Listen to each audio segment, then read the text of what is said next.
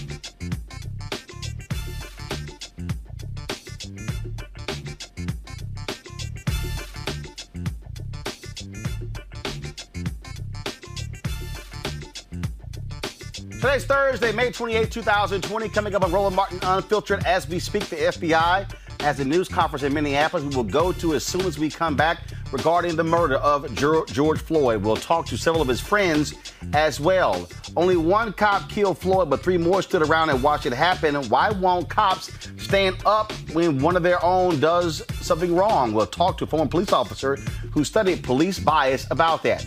The U.S. has more than 100,000 COVID 19 deaths, and those who contracted the virus still have a long way to go for recovery. We'll talk with Dr. Ebony Hilton about that. Remember that white venture capitalist in Minneapolis who called the cops, well, on these three black men for exercising in the gym? He's been kicked out of the building. We'll give the details. Another crazy ass white woman acts a fool all over hamburger. Really? It's time to bring the funk on Roland Martin Unfiltered. Let's go.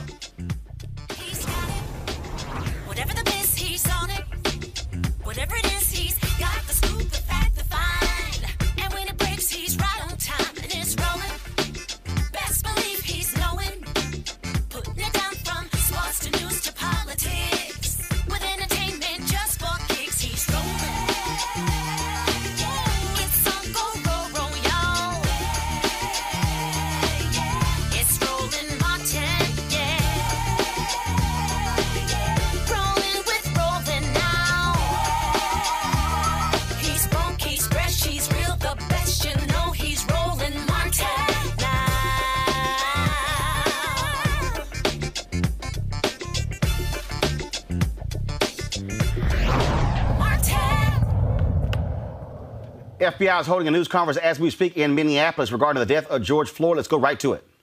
The Attorney's Office are moving as quickly and thoroughly as possible. I've also been in direct consultations with Governor Tim Walz, with Attorney General Keith Ellison, um, and others in the state, the city, and the county to discussions on this case. As many of you know, the Hennepin County Attorney's Office is one of very few prosecution offices in the United States who have successfully charged and convicted and obtained a guilty verdict against a police officer for unreasonable use of deadly force. We have developed a detailed plan for that prosecution and with the BCA a detailed plan for investigation.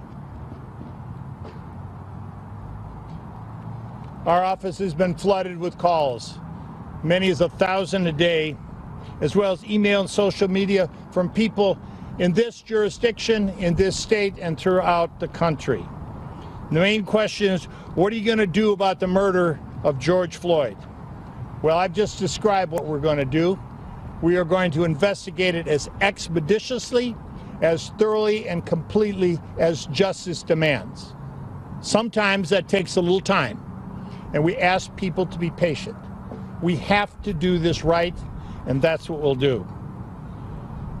I also want to tell you that our office has led the nation in openness on these types of cases. When we decide to charge an officer, we put the criminal complaint on our website.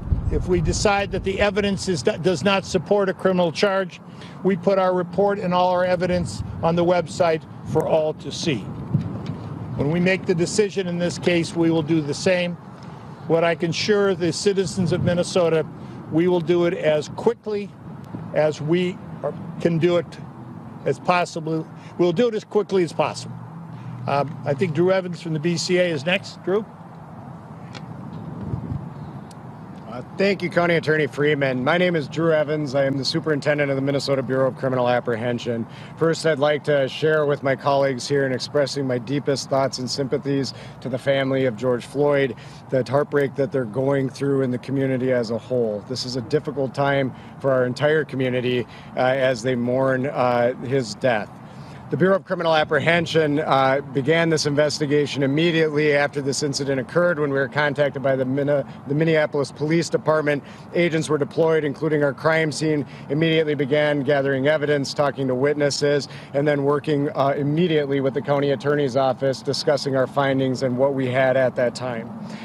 Next, uh, over the night, as was indicated, the FBI was contacted. I spoke with Chief Arradondo. He informed me he was contacting them, and that was a contact we all welcome in this process. We're working very collaboratively together through this process. Our agents are working closely together. We've deployed numerous resources. We brought in agents from all over the state recognizing the importance of an expeditious, quick investigation that is still thorough, independent, and unbiased by all of our organizations.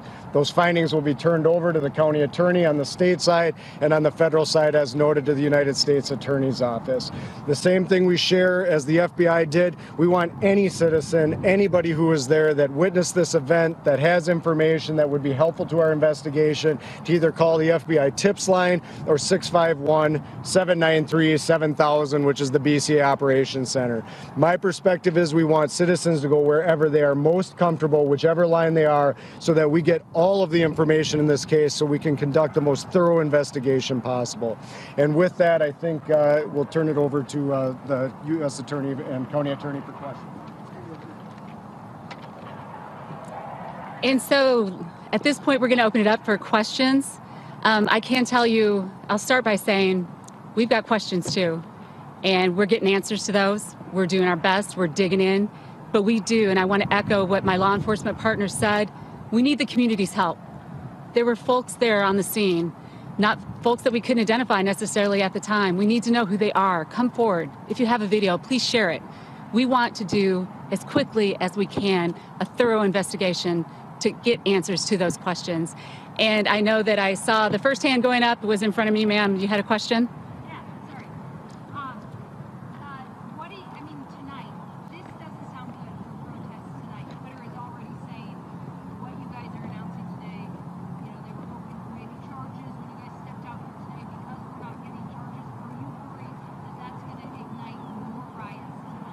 My hope is that getting it out through you, that the community will understand that we are taking this seriously, that we're working as quickly as possible, so the community understands we don't we don't announce investigations typically. As you the media knows, it's unusual for us to come forward and tell you about an investigation. As the United States Attorney, we're counseled that we are not to talk about that until the time of the conviction, typically, or in some cases, perhaps charges it was really, it's really imperative that the community understands how seriously we're taking this and how quickly and swiftly we are moving on this. And so my hope with that is, is that people will understand peaceful protests are always acceptable. That is the cornerstone of our justice system is that people have the right to say how they feel and to talk about their their feelings and to protest peacefully but the obstruction and the destruction of property and harm to individuals has got to stop. We are one Minnesota. We're at our best, when we're at our worst, and we've got to come together and stop the needless and unnecessary destruction of property and harm to human life. Sir, Can I add something? you may. Yes. This state is well known and has a strong reputation for firm and thorough First Amendment advocation. We support peaceful demonstrations. I had a long talk today with Reverend Jesse Jackson, who came at the request of Attorney General Keith Ellison and the governor, and I believe Reverend Jackson will be speaking and asking for peace, peaceful protest today. Peaceful protest is good. It advocates our rights and it also calls forth the witnesses that the United States Attorney wants us to come forward. Violence does not. Violence hampers our case. It takes valuable police resources away from our investigation, and it also harms innocent people who had nothing to do with that. It gets in the way of our work. So we're asking, please, please say what you need to say, demonstrate how you need to, to do. That is in our Constitution, and all of us believe in that. But please, don't destroy an innocent person's property who had nothing to do with it. The problem is, sir, the, the video goes on for seven minutes. He is clearly struggling to breathe during that time. And I think people will be hard pressed to understand how you can bring charges at least against the officer who had his knee on that man's neck. It's a violation of my ethics to talk and evaluate evidence before we announce our charging decision. And I will not do that. I will say this that that video is graphic and horrific and terrible, and no person should do that. But my job in the end is to prove that he violated a criminal statute. And there is other evidence that does not support a criminal charge. We need to wade through all of that evidence and to come through with a meaningful, meaningful determination, and we are doing that to the best of our ability. Okay. To say when it comes to the African American community, and you got, and we're here, so a lot of us came down to actually call for peace. But you guys are asking for them to be patient, they're saying that there was no patience when it came to George Floyd, when he begged and pleaded for his life. What message would you give us to take back to the African American community to bring peace and to ensure them that justice is going to be served? I bring the same message that African American Attorney General of the state of Minnesota, Keith Ellison, is bringing. I'm bringing the same message of the Reverend Jesse Jackson. We have to do this right. We have to prove it in a court of law. And I will just point to you the comparison to what happened in Billy in Baltimore in the Gray case. It was a rush to charge, it was a rush to justice, and all of those people were found not guilty. I will not rush to justice. I'm going to do this right. And those folks who know me in the African community know I will do my very level best, but I will not rush justice because justice cannot be rushed.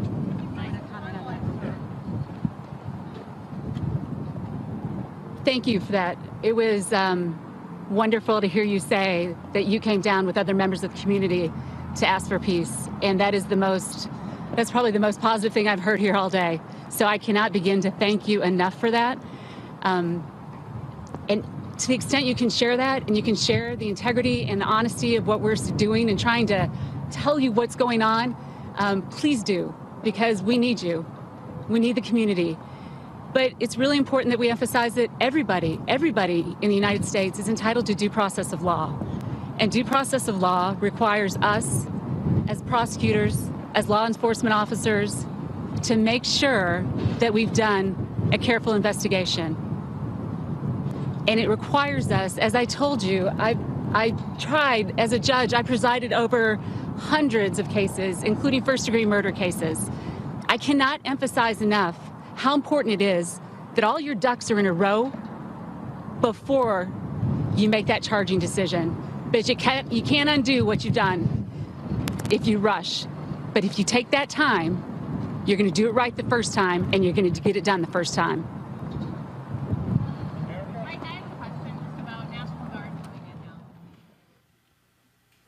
All right, folks, this is a news conference uh, live taking place in Minneapolis with FBI officials and the U.S. attorneys talking about what their process is. As you heard from people asking, wait a minute, you got a video showing uh, that George Floyd uh, was uh, suffocated, essentially, uh, by their cop. Why have they yet to be arrested? They were fired on Tuesday, but they are have still not been arrested. Keep in mind, they can be arrested and charged with murder, and you can still continue the investigation and go to the, the DA's office. Now, folks, uh, many people have been speaking out, including folks George Floyd's family as well as his friends. Joining us right now is Corey Paul, Reconcile, Nijalon, and PT. Gentlemen, thank you for joining us on Roland Martin Unfiltered. Thank you for having us, brother. Uh, uh, first of all, um, George Floyd graduated from Jack Yates High School, uh, same uh, school that I graduated from in Houston, uh, in Third Ward there. Uh, Corey, you've released several different videos talking about uh, how involved he was in the community and the issues he cared about. Yeah. So when we came into Third Ward um, uh, as community outreach, as uh, trying to be a change in, in, in community and serve, we came as visitors. George, George is from Third Ward. He's Third Ward through and through, and he was already um, uh, advocating um, and supporting and giving love uh, for um, you know in that community for change. So George welcomed us in, Floyd welcomed us in, and we couldn't have done anything that we did uh, through um, explicitly preaching the gospel and um, connecting with community. We couldn't have done it without Floyd. He was legitimately our person of peace. Nijalon, PT. Yes, sir. Talk about uh, uh, talk about Floyd. Talk about his impact uh, and what he meant to you as a friend.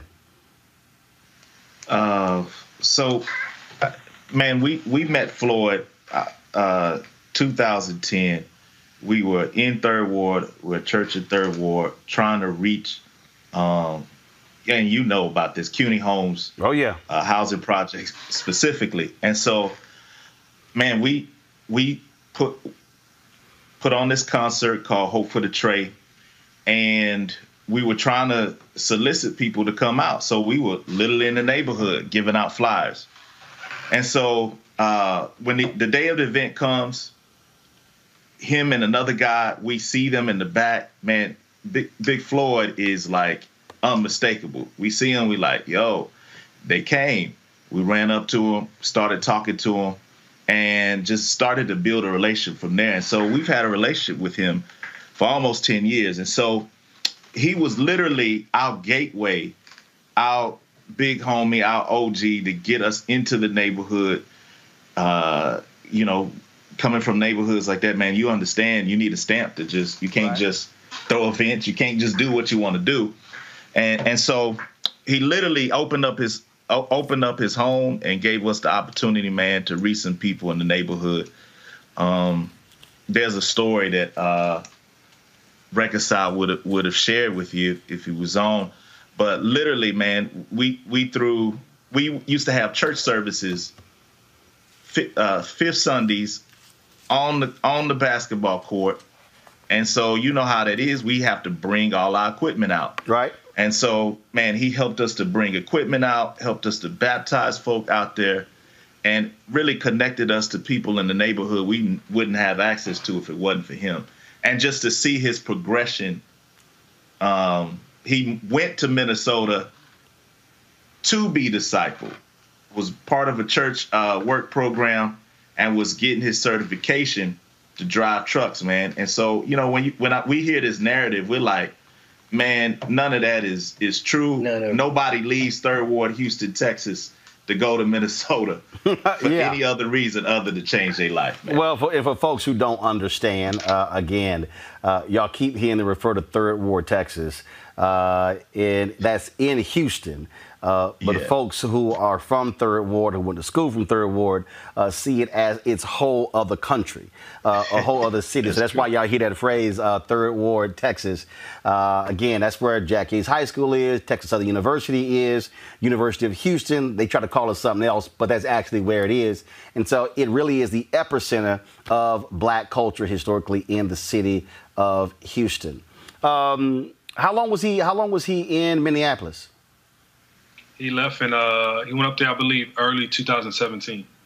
And so, um, and, and, was there obviously uh, for, uh, for, uh, for the last three years. Uh, the news conference with the FBI officials are still going on, um, and obviously, folks are talking about this here. And what what do the three of you want people to know about yep. him that no matter what somebody folks try to do, try to you know uh, smear his name. What do you want them to know uh, that was most important about him? Yeah, I think so. So one of the biggest things is you know Floyd was an advocate of change. Um, the reason why he ushered us in the way that he did was because he wanted to see his neighborhood change. He wanted to see uh, Third Ward radically changed. He wanted to see Cuney Homes radically changed um, and you know how it is, Roland. Anytime you go into somebody's territory, you need to get a pass. Uh, you know, Floyd basically gave us an endorsement deal to where we can go in the middle of the housing projects and set up tables and chairs. Um, you know, and so I, I want people to know that he embraced us and brought us in because he wanted to see change in his neighborhood. The, one of the reasons why he left to go to Minnesota was because he wanted to see change in his life um, he understood that it wasn't too late for him to make the right decisions um, and to make a change. He's from Third Ward. You know, he's 46, I'm 26. And when I moved to Houston, you know, he put his arm around me. He embraced me. You know, um, he believed that God could change hearts, and he believed that God could change Third Ward, and he empowered us to do so. Anyone else? Yep.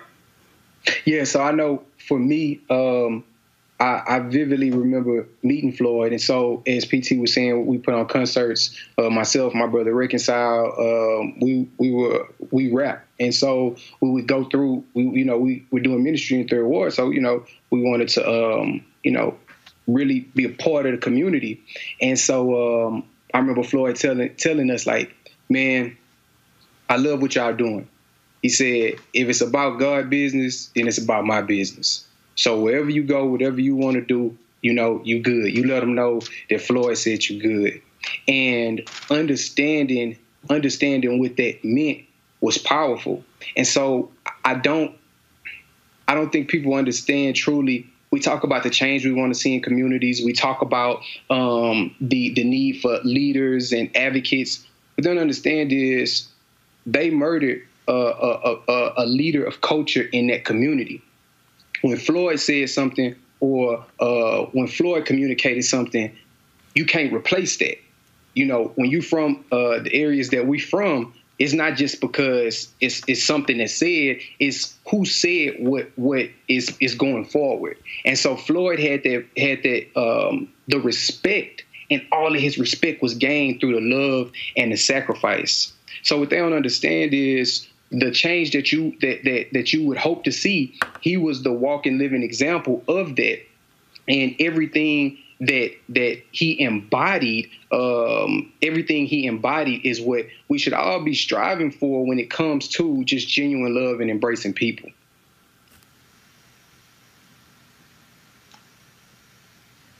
Go ahead. Yeah i i uh man it, luke chapter 10 this is how i look at floyd um, he says, man, for those of us who are going into these neighborhoods and trying to do community development, carry no money bag, no knapsack, no sandals, and greet no one on the road. Whatever house you enter, first say, Peace be to this house. And if a son of peace is there, your peace will rest upon him. I, mm-hmm. man, George Floyd was a son of peace that God sent. And man, it's the tragedy is people think that they've uh, merely crucified just another black man.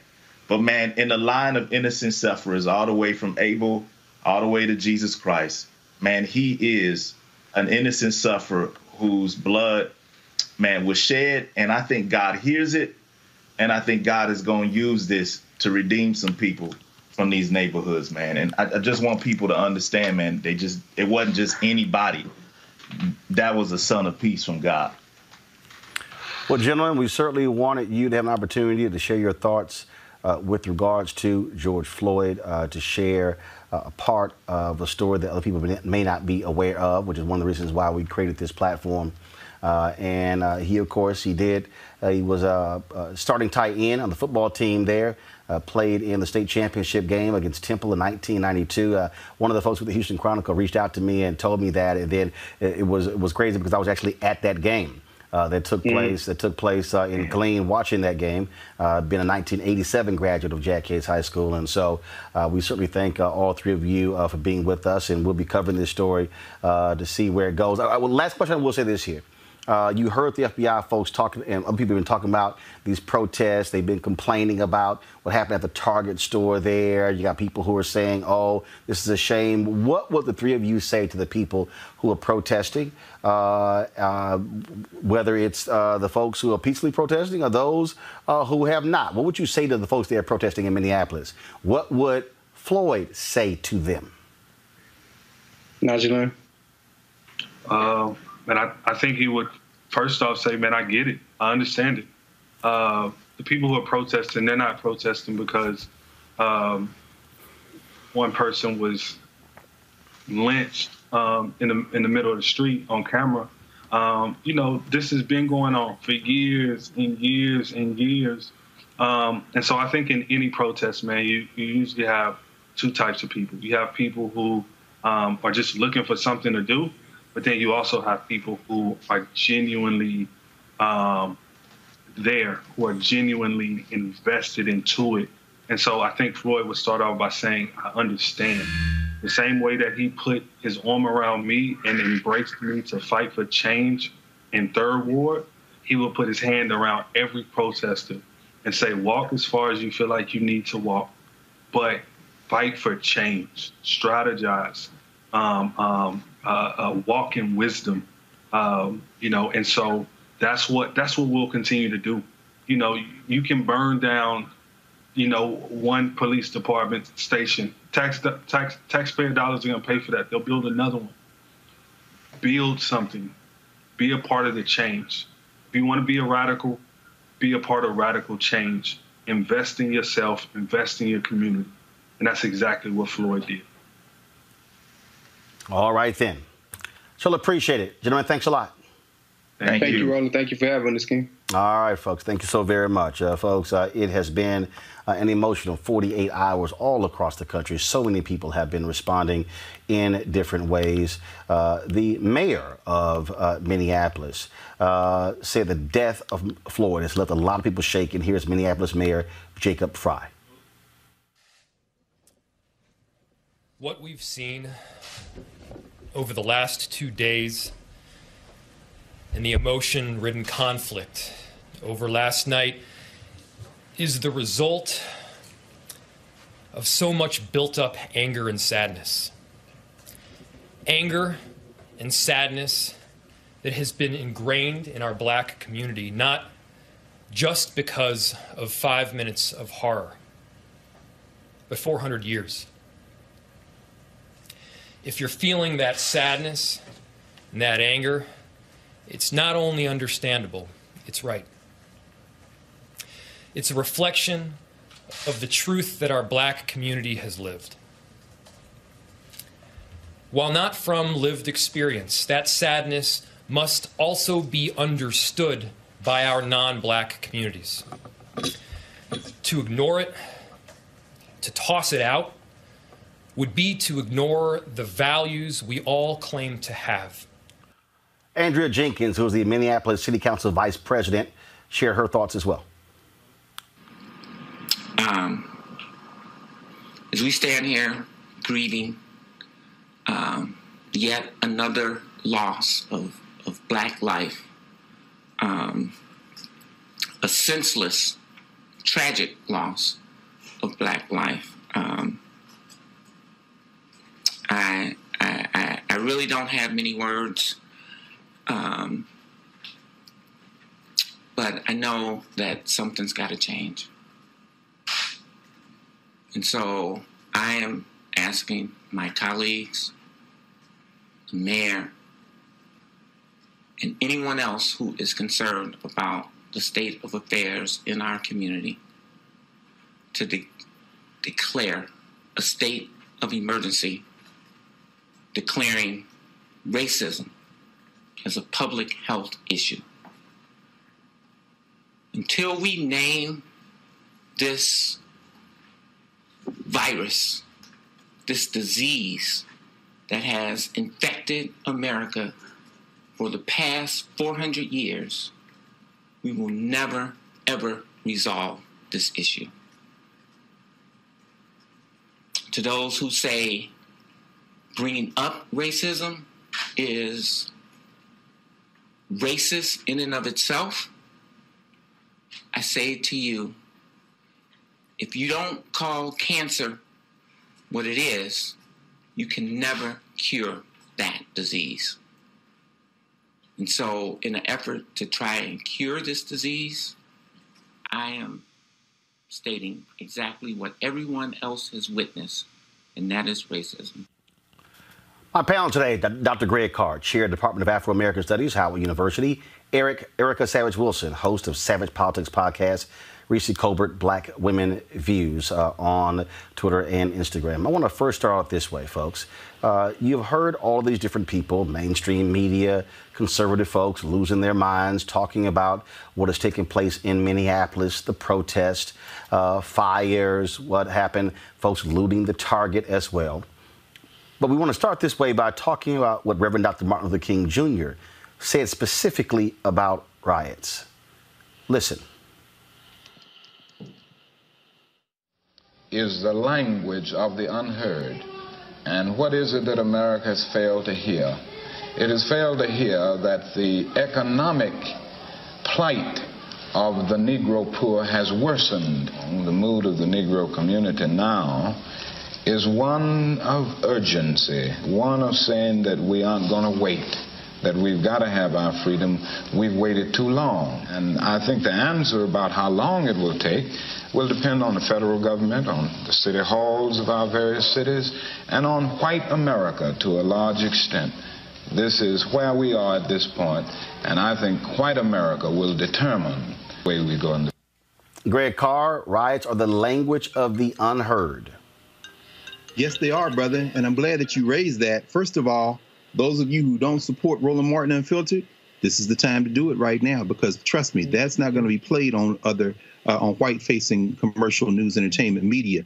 Dr. King was, of course, speaking in that second part of the 1960s. Remember what had happened in Watts in 1965.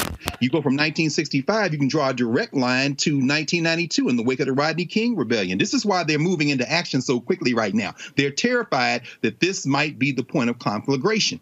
Dr. King is explaining why after that Selma to Montgomery march, after the great James Meredith march against fear continued in Mississippi, and after, as we see by the by the summer of 1965, the Voting Rights Act, Watts went up in flames. People are tired of the police beating up people, in this case, a woman and her son. And it led to millions of dollars of property destruction and the loss of black life. Dr. King is speaking to that. But Malcolm X, who had been assassinated in February of that year, had been saying the same things in the previous years, 1963 and 1964. He said every summer is going to get hotter. Then Dr. King is killed after insurrections in 1966 and 67 in Detroit. 68, Dr. King is killed. And, and then you see 100 cities go up in flames. What we're seeing today is desperation by the state, police, uh, police chief had a press conference in Detroit today with the NAACP president chapter there with him. They are terrified now. Why? Because every time something like this happens, we get closer to the moment when we've said, we're not talking to y'all anymore, burn it down.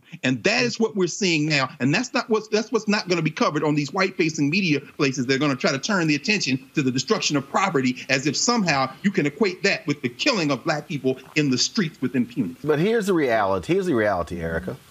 You, everything that Greg laid out, and if you understand the history of this country, you cannot show me black progress in the history of this country that did not come without black blood being shed. Absolutely, Roland. There is a price to be paid for what we consider to be liberties. And on what Dr. Carr was saying, those two pieces, um, if people have not joined the Bring the Funk fan club, if they have not made a contribution, they need to look down at that Facebook, YouTube link, activate that now. And then, secondly, in talking about the woman and son, I was looking over Ida B. Wells, looking at the Red Record. And that's something that people have not uh, read uh, or looked at the Red Record back in 1895, which talks about lynchings it, we all need to uh, make sure that we get a copy, and we're doing that now. And I'm thinking about um, May 24th, 1911, where you had Laura and L.D. Nelson, mother and son, who were both lynched. Um, here we are 99 years later um, talking about um, lynching still. And so we've reached an inflection point, and folks have got to make a decision. Do you want to be comfortable or do you absolutely want to be free? And as you just mentioned, when we come to prices that need to be paid, when we think about those three big pieces of legislation that you alluded to that happened during the 60s, when we're talking about the Voting Rights Act, when we're thinking about um, housing, all of those pieces of legislation that came out of the 60s, that came out of blood, that came out of women, children, and men putting life and limb on the line so that we would have the opportunity to have this conversation that we're having today. Um, Reese, what people also don't understand is that uh, President Lyndon Johnson commissioned the Kerner Commission in response to those race riots that took place uh, in 1967. Dr. King's book, Chaos or Community Where Do We Go From Here, was also born out of that. One of the things uh, that they said, one of the things that was said uh, in that particular report, first of all, they did not agree on many things. But one of the things that they did agree on was what uh, they said was that there are two Americas, one white and one black. And the report showed that how we see these things in a vastly different way, how we uh, look at the issues in a vastly different way. They also talked about how mainstream media was part of the problem because of how mainstream media looked at these various issues, and it was really through the through the lens of whiteness. Last night, here's Tucker Carlson on Fox News talking about what happened in Minneapolis. That's what rioting looks like. It happened last night. As you can see, it's happening right now. We want to be clear, we're not showing you these pictures to defend the behavior of individuals on the Minneapolis Police Department. We're not. We're defending society itself. Rioting is the one thing you don't want. Ugly opinions, police brutality, officious bird watchers, rude entitled ladies walking their dogs in big city parks, all of that is bad. But none of it is nearly as bad as what you just saw. The indiscriminate use of violence by mobs is a threat to every American of all colors and backgrounds and political beliefs. Democracy cannot exist when people are rioting. Rioting is a form of tyranny. The strong and the violent oppress the weak and the unarmed. It is oppression. So that's what See, see, Reese, this is what folks who hold white supremacy views like Tucker Carlson refuse to acknowledge. It's what Dr. King talked about. They love to talk about rioting and looting, but they don't want to deal with what led to the rioting or looting. Let's go back to Sunday. You did not have people in Minneapolis protesting on Sunday. Monday was when the cop decides to put his knee and his full weight of his body on the neck of George Floyd and took the breath out of his body and killed him. You don't have the protest without the actions of the cops. The cops still have yet to be arrested. So then you have last night. I am not saying yay to last night. What I am saying is you can't speak on the rioting, the looting, the burning of cars unless you deal with what precipitated that response. Exactly. I mean, people never want to talk about what's antagonizing Black people, the lack of justice that we get over and over again. I personally don't give a damn about people rioting. This whole notion of respectability and oh, you know, if you if you riot, you're going to give the white folks something to to latch upon, or you're going to discredit the cause, or you're going to hurt the cause. White people are not killing black people, harassing them, targeting them because of respectability. They're doing that because they're racist and they feel empowered to oversee, as I said in a prior episode, what black people are doing. They feel empowered to brutalize, to be violent, to terrorize black people in black communities because they know that they can do it or they perceive that they can do it without any kind of repercussions.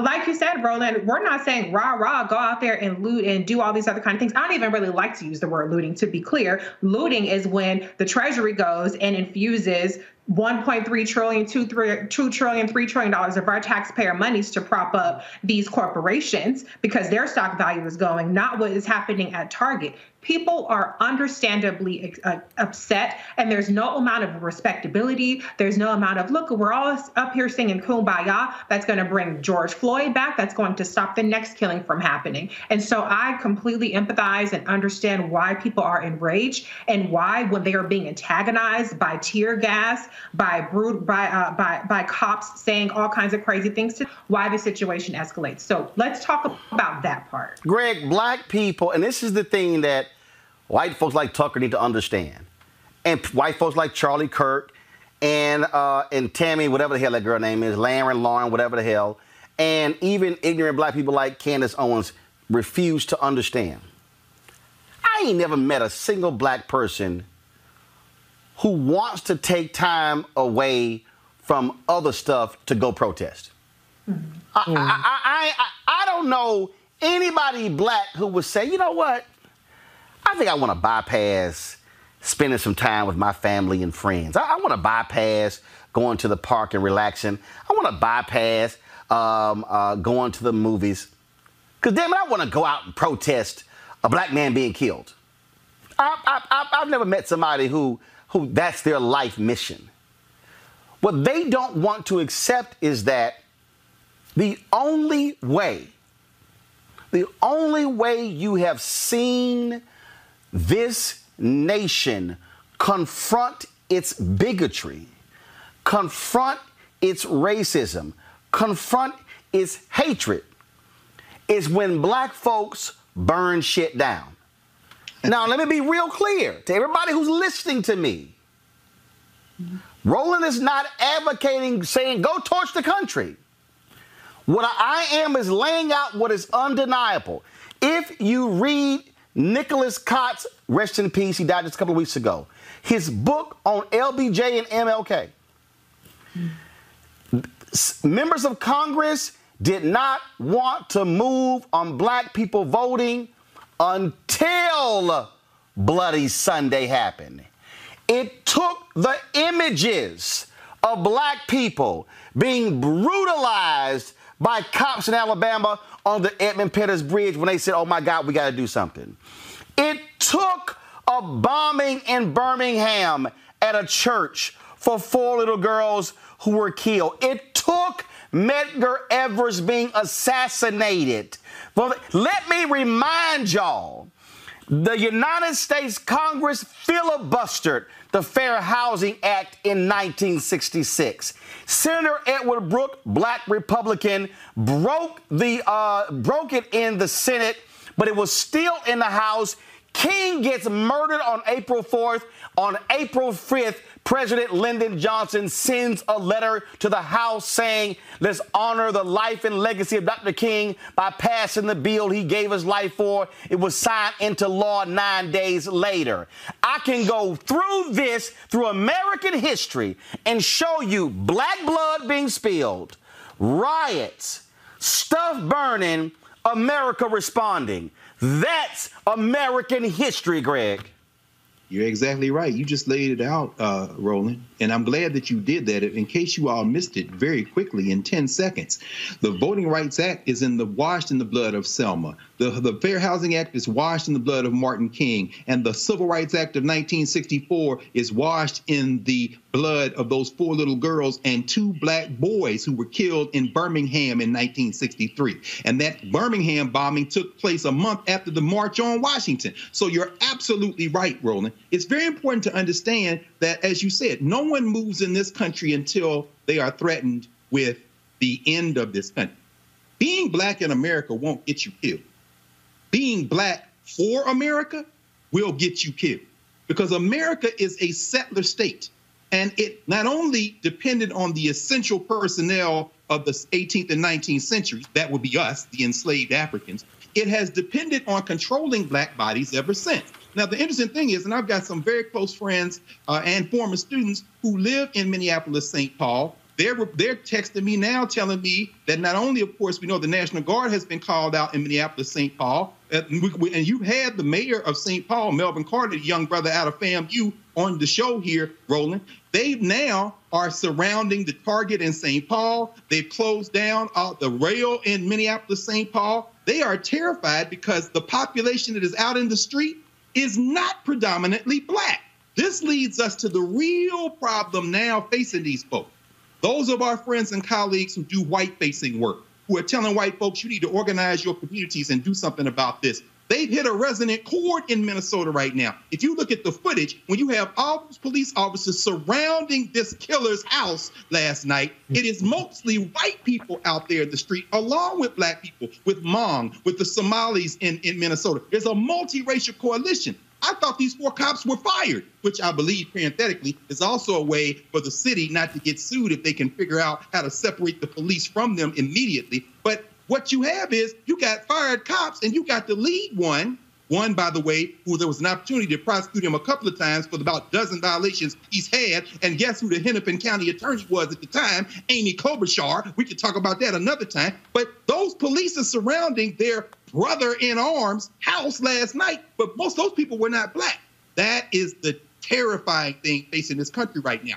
As this settler state dissolves, because California ain't Iowa, and neither of them are the Dakotas, and it ain't New York. The multiracial coalition that will be in the street will not only be black people. And that is where they've now done the calculus and said, we better throw these few sacrificial open races to the crowd, because if we don't, we might see the end of this thing, and it ain't gonna be just because black people were in this. And Erica, the thing that what what we're talking about here and laying out, let me be clear. You are not going to hear that articulated on CNN, on mm-hmm. MSNBC, on Fox, on ABC, NBC, CBS. They are not, they don't, they're not going to want to deal. See, the reason I'm linking that, because I'm linking that to the race riot in 67 and the Kerner Commission report, because the influx of black journalists, the first wave came in after the 68 Kerner Commission report. Part of this deal, Erica, is that American media is still in many ways the same as it was in 1967 because they don't want to deal with the reality of what it means to be black because even with what they do, they want to somehow not really deal with the hardcore stuff. White folks like Tucker Carlson want to complain about riots, but they don't want to play that king bite and deal with economics. They love trying to throw out how many people were killed in Chicago last weekend, but they don't want to deal with the poverty in Chicago. They don't want to talk about the fact that 60% of the children in Chicago haven't even logged on to virtual learning during this pandemic. Why? Because they don't have internet. They don't have laptops. They don't have desktops. They don't have iPads. Now we get to a whole issue of economics in this country. They don't want to confront what is real about America and its history when it comes to black people. Absolutely, Roland. And let's be clear, they are lazy and mediocre. When I looked at the piece by the Atlanta Journal Constitution, and I'm glad you used that term distill, because it's amazing to me that many of these publications are begging do you hear me begging for people to um, subscribe to their particular publication so that they won't be obsolete like many other publications have?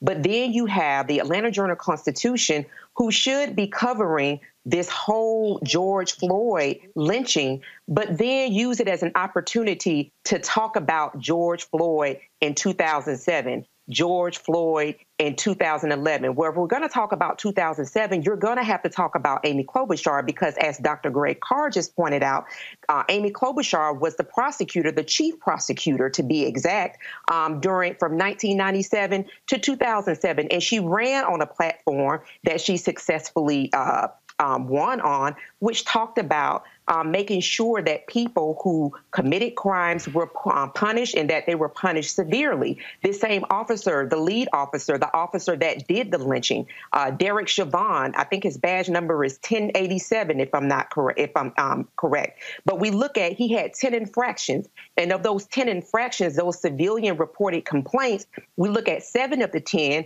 were closed without any further input, without any further history by his officers in law. And then we look at the other three, those were oral reprimands were given, and these were by civilian review boards. So when as you continue to connect the dots, we also have to talk about what you're talking about, which is largely all politics is local. Who is on those damn citizen boards? And how is it that we are not engaging in a way that says, hold up, you have got to be accountable too. So as we look at media, um, and then if we look at as an, an extension of media, different actors, we have to um, make ways, inroads, so that we can also be engaged to really flip around some of the things that we're seeing. And that's people who are in elected positions, people who run media organizations, making sure that we support media organizations that do reflect and look like us and have and carry these types of conversations, but then also publications that do the same thing as well. And that, what, what jumps out at me, Reese, here again is Media is sitting here going, oh my goodness, what's going on? Had you dealt with the thug cop the previous 10 times, Monday doesn't happen. Amen. Right. see, everybody forget the same city last year, the mayor, Reese, mm-hmm. said, get rid of this warrior training. Mm-hmm. The police union said, fine, we're going to do our own warrior training. See, if we're going to start talking about how do you deal with police attitudes and behavior, you can't talk about what happened on Monday. You got to talk about what happened the previous six months and year and two years and five years. And see, mainstream media ain't trying to show up for that because, see, for them, it's the spectacle of the video and the aftermath as opposed to all the other stuff that needs to be covered in between. Absolutely. I mean, that's exactly right. That's what it is to them. It's a spectacle. And it's also interesting that the media feels perfectly comfortable putting on display our pain, our trauma, when you have people that are breaking down in tears and people who are distraught and and and sobbing at just this almost helpless despair that they feel about this constant drumbeat we have of black people being murdered by the police or even by you know vigilantes uh, slave patrols however you want to characterize it. But then when it comes to broadcasting our anger, then all of a sudden it's not quite so fun. Now you have to put the spin on it that Tucker Carlson put on it. But absolutely, I also think it's interesting since you all brought up Amy Klobuchar, you know, it's really interesting to see how people go from justice for George Floyd and we need accountability and there are systemic issues. But then when it comes to something that is not, um, is, is a stain on her record in terms of declining to prosecute over two dozen cases in which cops killed people I mean, in one year, cops killed three black people. 2002, cops killed three black people on her watch, and she punted to these grand juries. We have to also talk about these grand juries, not just these police officers, but the culture that it's okay in this country to kill people if you are a cop, particularly killing black people. And so hmm. people did not like the fact that that is being brought up right now. But yes, but but but before her angle came in, you all were about accountability. Well, if you're going to have accountability, let's talk about the obvious cultural problem problem that there is in that city with the DA's office and with the police uh, with the police department that says that it's okay to kill people dozens of times and nothing happens. And, and I want people to understand, because some of y'all might be saying, Roland, why you why, why, why you keep bringing up bringing up media? Because what did Reese just say, and Erica and Greg say? Oh, y'all can turn on TV right now and take your time. Y'all gonna see black people all over MSNBC and oh, black people all over CNN. You might see a lot more black people on Fox News. I mean, they all. But do you see that same thing next week? Mama. When the story dissipates? See, I, am trying to tell y'all. See, it's, it's amazing how quickly they can find us on stories like this but they couldn't find us on coronavirus. Hmm. We found us. Wasn't that hard?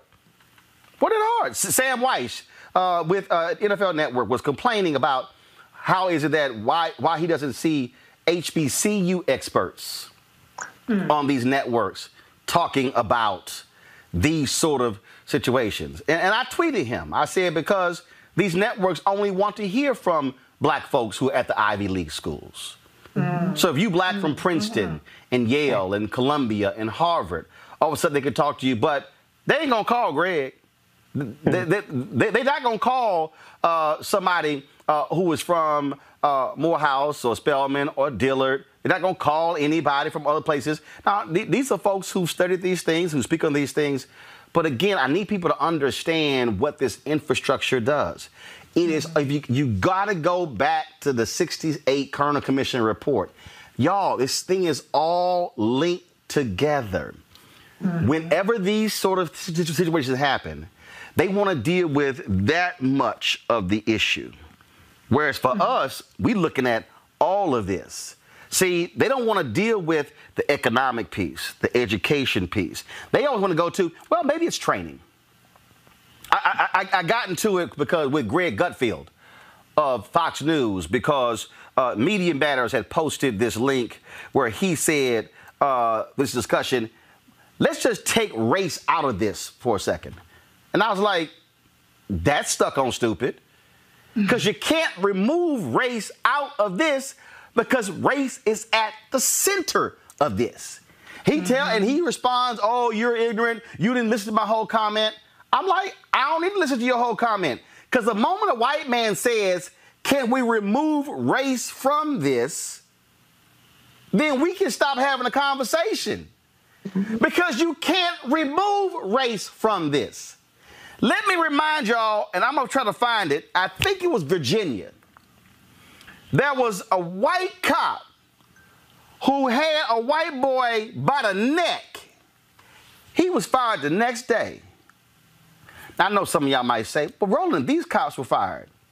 Yeah, but Floyd was killed. Right. Yeah. Right. See, well, Roland, you, it took you, Floyd being killed, murdered on tape for them to say, yeah, you got to go. I'm going to find a photo. Greg, go ahead. Now, I was going to say, you remember uh, about two years ago, there was an Australian national, Justine Damond, mm, who was mm-hmm. killed in Minneapolis. Mm-hmm. Uh, the, per- the cop that killed her, Mohammed Noor, mm-hmm. was convicted a year ago this month. He was the first police officer, Somali, first police officer in the history of Minnesota, Minneapolis Police Force to ever be convicted of murder. And he got put in jail, and then they paid uh, Damond's family $20 million. Now, uh, I don't remember the Minneapolis police force surrounding his house. I don't remember any of this going on. Swift justice. And in the wake of that, Arradondo, the the the uh, Minneapolis police chief who acted so quickly after he say stayed up all night Monday night, that's when he became the police chief. This is very important. I'm not advocating that anyone burn anything down. I'm not advocating that anyone not burn anything down. What I'm advocating is that instead of pleading for our lives, we take action, whatever form that action takes. And if that action is collective action, that's when we get results. Now, as far as the white facing media uh, goes, you know, what uh, I respect uh, Fox and I respect Tucker Carlson. You know why? Because he understands his little illusion is evaporating before his little eyes. He's he's he's fighting desperately for his way of life that is already dead, and his uh, death rattle are these little peeps. Now, Candace Owens, whose name I don't even repeat, I'm mentioning her now because, uh, unlike the rest of us, Roland, you have to wage war with them because you are out there on this platform battling for us, as you say. Till hell freezes over, then you're to fight on the ice. But Candace Owens, of course, is a mercenary. She will say anything that will enable her checks to keep coming. And finally, when we see, and I got a lot of friends at those Ivy League schools who are right now on these white facing platforms doing their best, and God bless them, to translate black rage for white audiences. I respect mm-hmm. that. I've made the choice not to do that. I've been on MSNBC, CNN, you name it, the broadcast media. I had a dust up with Brian Williams that went viral when MSNBC came to have a dialogue on race at Howard and had nobody from any black college on the stage. And at that point, they gave me the microphone and the thing went down in history because I was like, do you understand that this is the problem? The point is this. Mm-hmm. White facing commercial news entertainment media is a thing of the past. As we heard our sister Erica say, they are dying. They are clamoring for readership. But guess what? It ain't never coming back. Put five on Roland Martin Unfiltered, support black news media, and turn away from explaining your humanity and let's live in the hmm. world as free and watch this thing collapse. Folks, there were four. There were four cops involved in the death of George Floyd: uh, Derek Chauvin, Thomas Lane, Tou Thao, and J. Alexander uh, Kueng. Even though Chauvin was the one who killed Floyd, the other three stood there watching him do it and did nothing. Now, uh, to talk about this, this bias is Dr. DeLacy Davis, former police officer who recently completed his doctoral degree looking at the factors related to police officers shooting unarmed black men. Doc, glad to have you on the show. Uh, it, the thing here is that when we see that video, he's on his neck. The cop is standing nearby. He's focused on, on the audience, telling them to back up, as if he's oblivious to the pleas of George Floyd. As if he's, he, he, he didn't even bother to turn around to say, hey, man, he's in distress. He, he just like, we good. Yeah, Roland, you saw what I saw, and you, you and I have had this talk several times, and that is that um, in the police department, you know who the crazy police officers are, you know who the racist police officers are, you know who the brutal police officers are. So I'm sure the officer with his back to the incident heard all the things that we heard, and we heard Mr. Floyd crying out and pleading for his life. Unfortunately for them, there's a policy in their own agency that is the duty to intervene which says that a sworn officer has an obligation to protect the public and other employees. And they had even more of a duty when a sworn officer is using force that should not be used or sh- should have not been used. They had an obligation affirmatively to stop it, and they failed to do that. Uh, and and and that's and we see these things. Uh, I remember the video we showed in L.A. where this cop was beating this homeless man, and the other cop just sort of stood there and he, he sort of moved, and then he just sort of stood back. At no time did he even st- look, man, stop. I mean, it, it is as if it's like, you know what? Hey, let me know when you're done beating the hell out of him. Yeah, well, you, you, know, you also you, you, have to remember that it's a decision that an officer has to make. And and I, I did an interview earlier today, and someone says, "Well, DeLacy, isn't there a risk?" I said, "There is a risk." And so there's a risk if you say nothing, and there should be a price for you to pay in your own community for, for saying nothing. And there's a risk when you do something.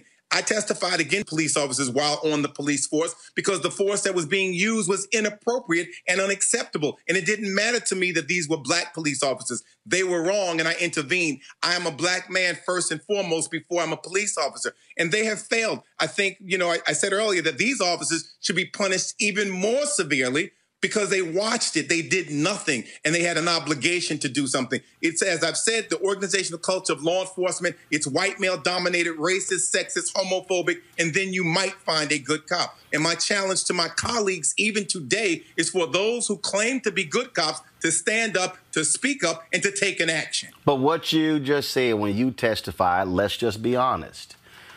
When the cop testified in Baltimore, they left a rat on his car.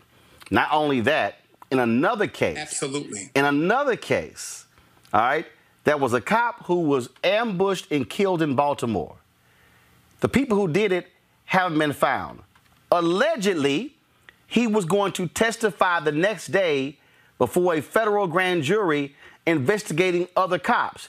Now, I I, I can't remember. Maybe you can help me. I can't remember the last time a cop was gunned down and nobody been arrested. The, the reality is that law enforcement has operated with impunity. And again, in these corrupt agencies where we have corrupt behavior, police officers know. I mean, Serpico was the movie that came out in the 70s yep. in New York City. And so we Serpico is real. There is a blue code of silence. There is a wall of silence, and there is a price to be paid. And I understand that very clearly. I understand it. It still doesn't negate the responsibility that we take when we take the oath to protect and serve the people and not the police. You have to make a decision. You have to decide. If you pick this profession, and we do, the profession doesn't come and pick you. If you choose this position, then you must do go the full length of what the job requires of you at all costs. No, we got some questions for our panel. Let's first start with Reese. Um, yeah, my question is um, what do you think can be done in terms of these civilian boards? Because that's where we're really seeing a lack of accountability as well. Well, I, I, you know, I'm I'm 50-50, first of all, on, on civilian review boards, only because I don't think that they're necessarily effective, especially if they don't have subpoena power, if they're not appropriately funded, and they don't have the resources to, to investigate. So where we can get involved, I think we should be on these boards. We should be a part of these processes. Um, I worked for many years with Emma Jones in New Haven, Connecticut, where her son Malik Jones was gunned down in '98 by a police officer. And it, we just last year were able to get a civilian review board with subpoena power, with funding, with investigators, and precluding police officers from participating on those boards. So, yes, I think we should be fully engaged in utilizing all the tools available to us to prosecute violent and terroristic. Erica. Yeah, thank you, Doctor. Um, so, my question for you is around community policing.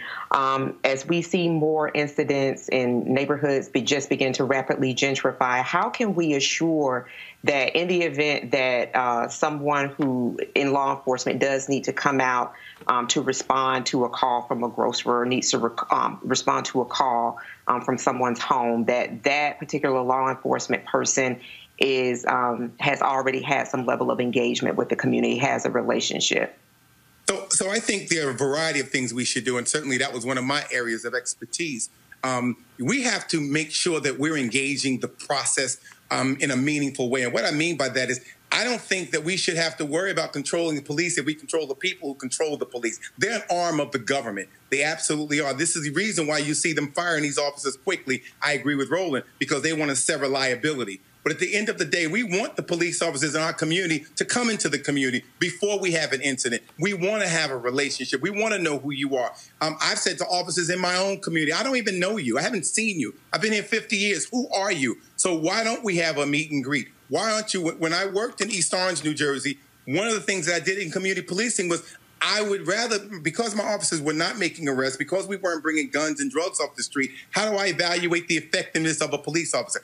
I evaluate them by them being able to tell me who are the informal leaders in the community where you're working. Who is the leader? Who is the grandma? Where's the food? Who do we talk to? Who has the power in that community? And how do we resolve problems when we have conflict?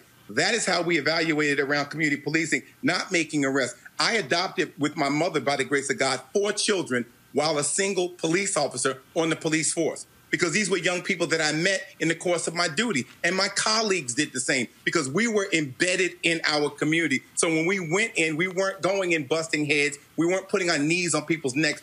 I knew if I was talking to someone from the community, I didn't have to shoot him because I knew who he was, where he lived, and I could talk to him later. You Greg. Full, they've got to fully engage our community, and we have to demand that from those folks who come and ask for our vote and who we give our dollars to in our community. We must demand how we're going to be policed, and we must be a part of that process. Greg. Thank you, Roland. Dr. Davis, good to see you again, brother. Good to see you, brother. And I want to follow in line of what our, our sister has just uh, laid out. Um, and that relates to the question of community policing, but also a very specific question as it relates to police union. What you just described is really uh, an alternative to the way policing is uh, created systemically in this country. We know policing comes out of enslavement, the policing of black bodies, and I'm a person who believes in abolishing those systems of policing and creating the kind of alternatives that you've begun to describe. Now, the question revolves around what we've heard Roland talk about on this show a lot of times the police union. We know that um, Bob Kroll, the head of the police union in Minneapolis, was saying that Derek Chauvin was not the guy at the Trump rally. He knows because that guy was Mike Gallagher, the president of the police union in Bloomington, Minnesota. The police for Trump are in charge of the police union in Minneapolis. Hmm. Brother, how do those kind of officers like you, like those black and brown young women and men, join the police force with the idea of creating an alternative in our community to the policing system, which must be abolished? How do we take over? How do you take over the police union? Which is where you see the deepest concentration of these Klan members. How do we dismantle the police union, brother? So I think there's a variety of ways. First of all, the police unions, we have to sue them and hold them accountable. We also have to sue police officers in their not only in their official capacity, but individually. Because when they start paying personally, that's right, comes out of their that's right. Then their behavior will change. See, we're not holding them accountable effectively. You know, it's automatics. The attorney at Ward, New York, used to say very often black people are knocking at the wrong door. So we need to sue them personally. We need to sue their union and tie them up from that perspective because the resources exist in our community. Then one example that I have is Rochelle Bilal, who was the president of the Black Police Officers Association in Philly, the Guardian Civic League, and she decided to run against the black male sheriff who had all sorts of issues going on there because she wanted to make change for the community. One, to make sure that black homes stayed in the hands of black people. And so she ran against the machine, a three-time incumbent, beat him by 20,000 votes, and now she's the first black female, black female at all elected sheriff in 186 years in Philadelphia. I'm a part of that transition team with Dr. Tyrone Powers and others. So we're beginning to try to build power bases around the country and in some of these communities where we can take control. She's got 400 officers working there. And so we can shape it. She's putting women in positions of power where there were always men. And women of color are getting opportunities to lead and to make a difference and to lead with compassion. And so all of this has to happen in and around the community, and we have to be engaged. We also have to bring young people through the process. The young people that I brought into the police force, I've now retired, obviously, but they now have rank. Most recently, a young lady that's in my old job in community services is a lieutenant now. I've guided her the entire career. She lives in community. She's committed to the community, and her children are in the community. So we have to work at all these different levels where we are to mm-hmm. make change for our community and be committed to it 100%. It's not a walk in the park. It's not a protest. It's a way of living. And, then, and then, of course, you have folks like Dave Hollenbeck, uh, who is a wrestling coach, uh, who, go to my iPad, please, uh, posted this video on his Facebook page. He's from he's from Washington State.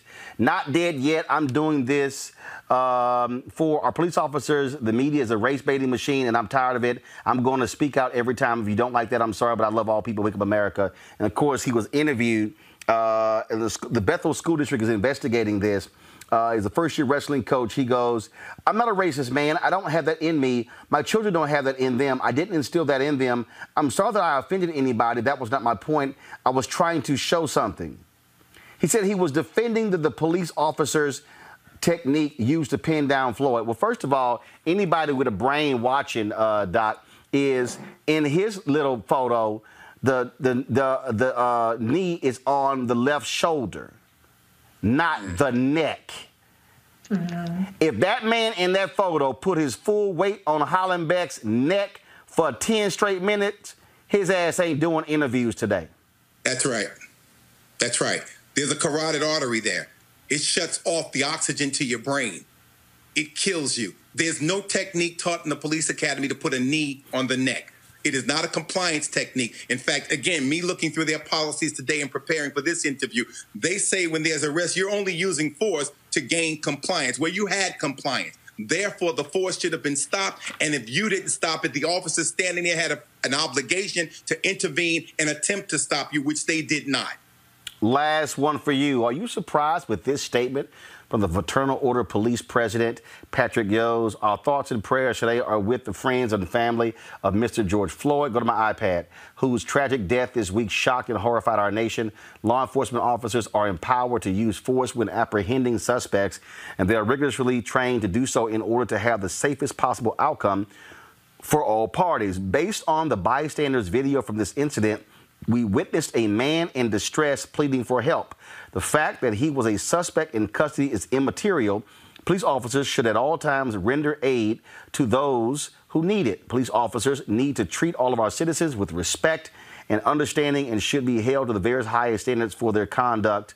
The FOP has full confidence in our criminal justice system. Um, that is surprising. That's very surprising from the Fraternal Order of Police. Sounds to me like uh, our ass busted. We better get ahead of this and not try to defend it. Yes, that is surprising. That's a rare comment that I would hear from from um, any police union. That's surprising. All right, Doc. We certainly appreciate it. Thank you so very much. Uh, where can people find, find, out about your organization uh, to get more information? You can go to Black Cops Against Police Brutality, b-cap.org, b-cap.org, and probably by next week it'll be drdelaceydavis.com. All right. Thank you as always. Thank you for the work. Doc, we appreciate it. Thanks a lot, man. All right, take Fo- care. Folks, got to go to a break. When we come back, we're going to talk about coronavirus. Chris Rock has a few words to say. Also, remember the white man in Minneapolis who accosted those brothers who were working out? he needs a new place for his company. I'll give you all of that more next on Roland Martin Unfiltered. You want to support Roland Martin Unfiltered? Be sure to join our Bring the Funk fan club. Every dollar that you give to us supports our daily digital show. There's only one daily digital show out here that keeps it black and keep it real as Roland Martin Unfiltered. Support the Roland Martin Unfiltered daily digital show by going to RolandMartinUnfiltered.com. Our goal is to get 20,000 of our fans contributing 50 bucks each for the whole year. You can make this possible. RolandMartinUnfiltered.com. Folks, we are unapologetic in supporting black businesses, and the folks at CEEK.com have a couple of great products. They first off, they have this is their virtual reality headset. Uh, Mary Spio is a sister; she's from Ghana who created this. She is, of course, the inventor. And so what happens is you take your phone uh, and if you want to be able to watch, there's, there, there are like 360 degree videos on YouTube or even on their site, CEEK.com. And so what happens is you just simply slide this right into the tray and then close this up. And then you're able to put this in and see the content in 360 degrees. Whatever, whatever shot let's say the camera was here, you can literally see all of this here, and then see what's all behind me and around me. It's a really, really uh, great video. Uh, we're actually working on one right now, so y'all can actually see the whole studio here. We have the Roland Martin Unfiltered uh, in the so uh, you can go to CEEK.com for the head, virtual reality headset. But they also have these really cool 4D 360 degree sound headphones. And so what's great about these is that first off, uh, the sound is unbelievable, and the sound literally goes goes all around uh, the head. Gamers really love this as well. Uh, so they have a detachable microphone that you can use for gamers, which is great. They're Bluetooth, plus they're also wired. Uh, and again, uh, a sister, she's actually the creator of these. She's an innovator. And so uh, here's the website. Pull up the graphic, please. CEEK.com, C-E-E-K.com. Uh, come on, pull it up, please. And have a, we have a code for y'all that y'all can use, uh, and that is a, a code. So when you go to buy these products, okay, I don't understand why we don't have the graphic, folks. Okay, here's the deal. Pull the graphic up. Uh, use RMVIP 2020. RMVIP 2020.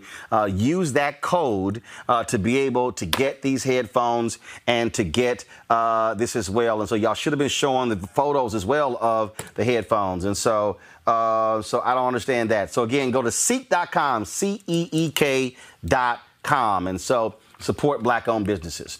All right, folks, today, as of today, there are 1.6 million cases of COVID 19 in the U.S. 19,680 of those cases are new. Uh, more than 100,000 folks have died from the virus, 1,400 in New York. Uh, New York Governor Andrew Cuomo has been a very consistent voice, keeping New York up to date.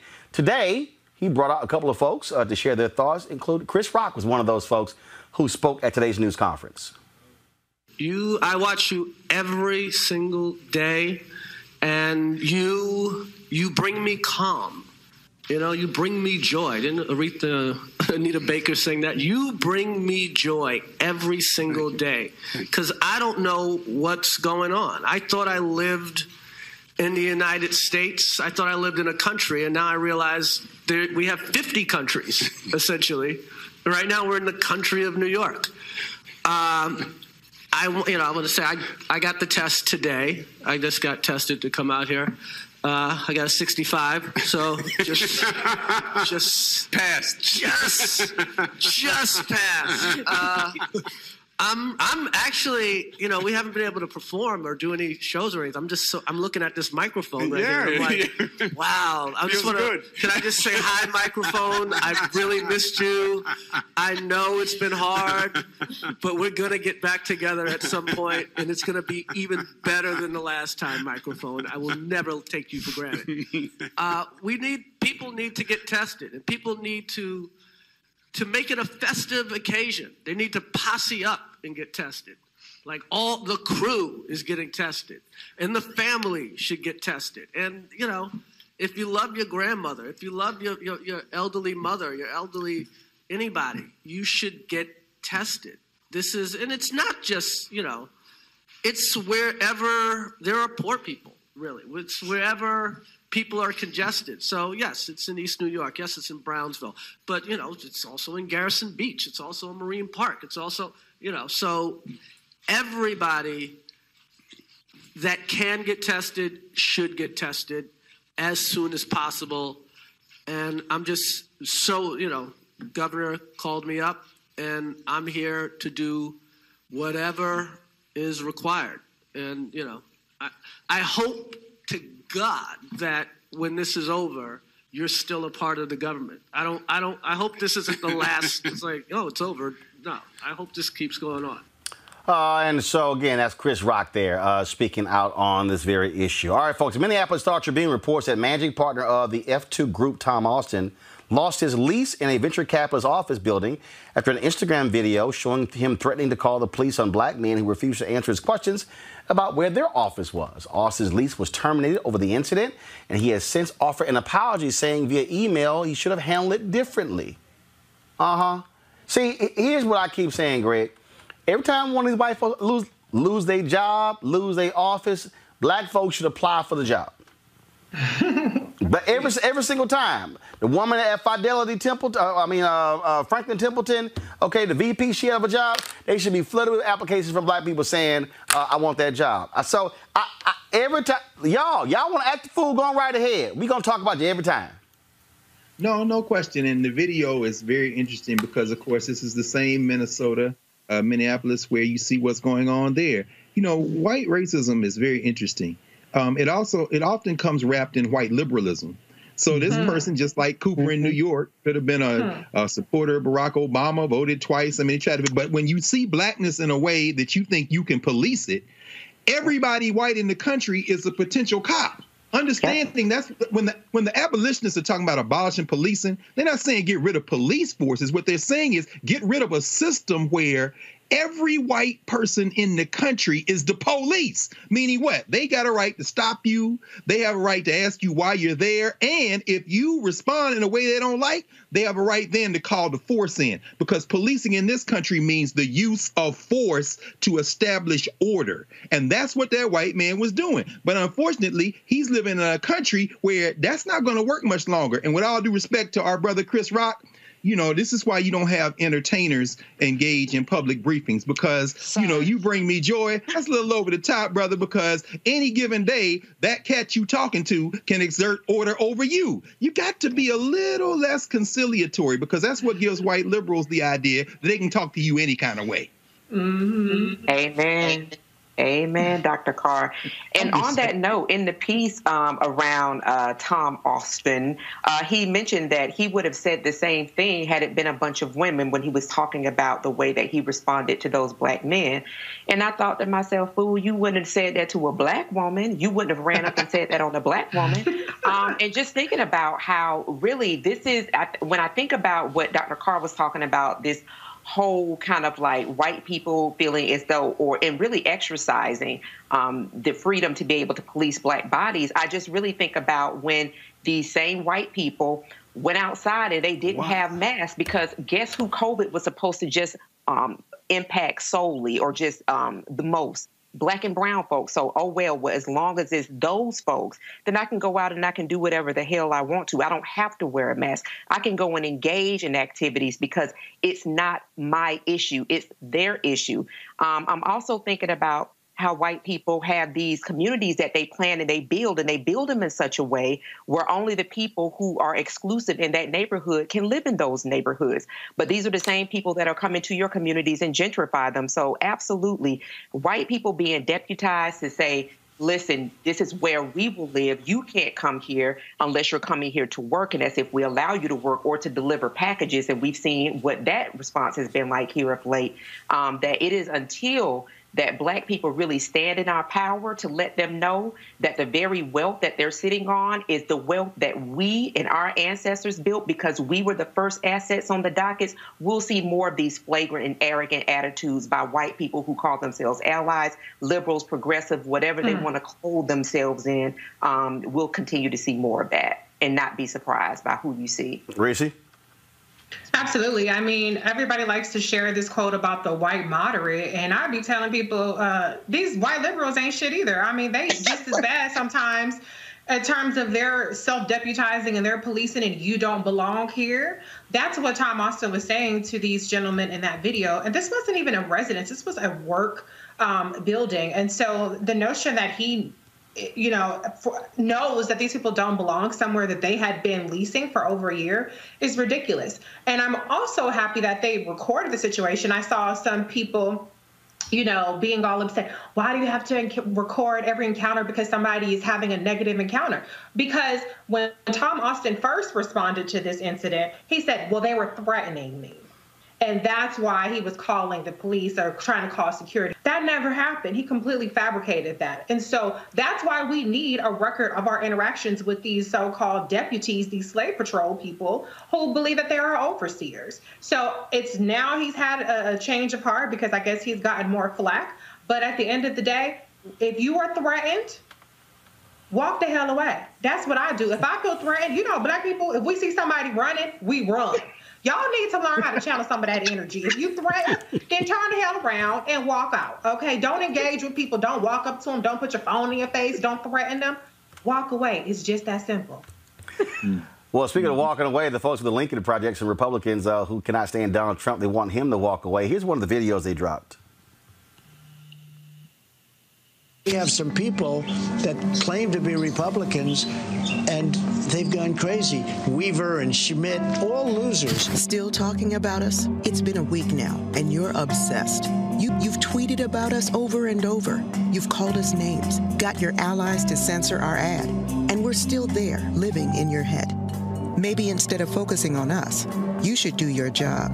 The Lincoln Project is responsible for the content of this advertising. Of course, Donald Trump is really upset because Twitter also has fact checked him. And then guess who steps out there and he was whining, complaining about it? Oh, Mark Zuckerberg. Of course, he went on Fox News, of course, to say that uh, that they're not going to be in the business of, um, frankly, fact checking the president because that's really not what their job is. Then today, of course, Trump signs this so-called executive order, which really has no power whatsoever, limiting the legal the legal liabilities of, of these social media companies. But here's the problem, uh, Greg. Uh, he's actually opened the door for him to get sued. And so it's really interesting. Uh, Nancy Pelosi uh, did not waste any time talking about Mark Zuckerberg. This is what she said. But that's an outrageous situation. Uh, while Twitter is putting up their fact check under what the president says about voting, they still won't take off the misrepresentations the president is putting out there by the death of, of, of a gentleman whose wife died, and he's asking them to take down the president's misrepresentations. So it's yes, we like uh, Twitter to put up their fact check the president, but it seems to be very selective, very selective.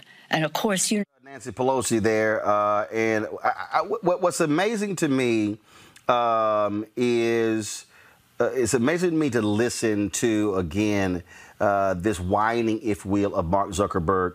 Uh, Greg, he is allowing Trump to lie. This is what he said to Dana Perino uh, last night. Check this out time ever to fact check one of President Trump's tweets. They decided to do it on a mail in voting tweet. And I wondered what you thought about that decision because the last time we spoke, you had just announced your policy of not weighing in on political speech. And I wondered if you thought that Twitter may have made the wrong decision here. Yeah, that's right, Dana. I, I, we have a different policy, I, I, think, than Twitter on this. You know, I, just believe strongly that uh, that Facebook shouldn't be uh, the arbiter of truth of everything that people say online. Um, I think in general, private companies probably shouldn't be, or especially these platform companies shouldn't be in the position of, of, of doing that.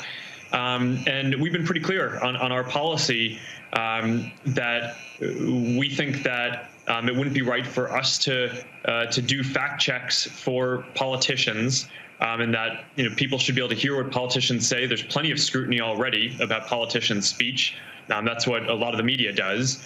Um, so we think that that's that that that handles that quite well. Um, and yeah, I, I, think overall, um, you know, I think it's it's good for, for different companies to have different policies on this stuff. But um, at Facebook, we've tried to distinguish ourselves as being um, really strong in favor of giving people a voice and free expression.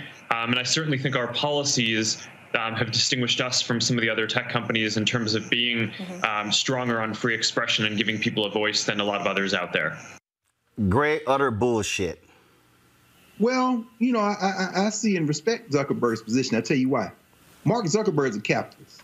This is why I don't buy that Lincoln Republican bullshit because the the GOP and the Democrats too, but, but the GOP very specifically is the party of these corporate quote unquote titans and finance capital. We can't lose sight of the systems that are teetering at this moment.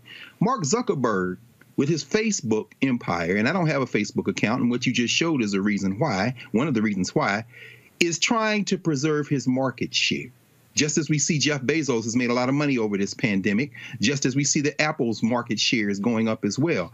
What he's trying to do by quote unquote remaining neutral is continue to attract people to his platform. Now, why is that important in this context? And how does that tie to the to the commercial you just saw with the Lincoln Republicans?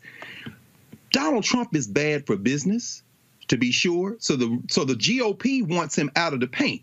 But don't mistake that with the fact that the GOP's uh, strategy and their agenda is driven by the Zuckerbergs of the world. Understand that when the states reopen, that means they can throw some of these 30 million people off of unemployment benefits.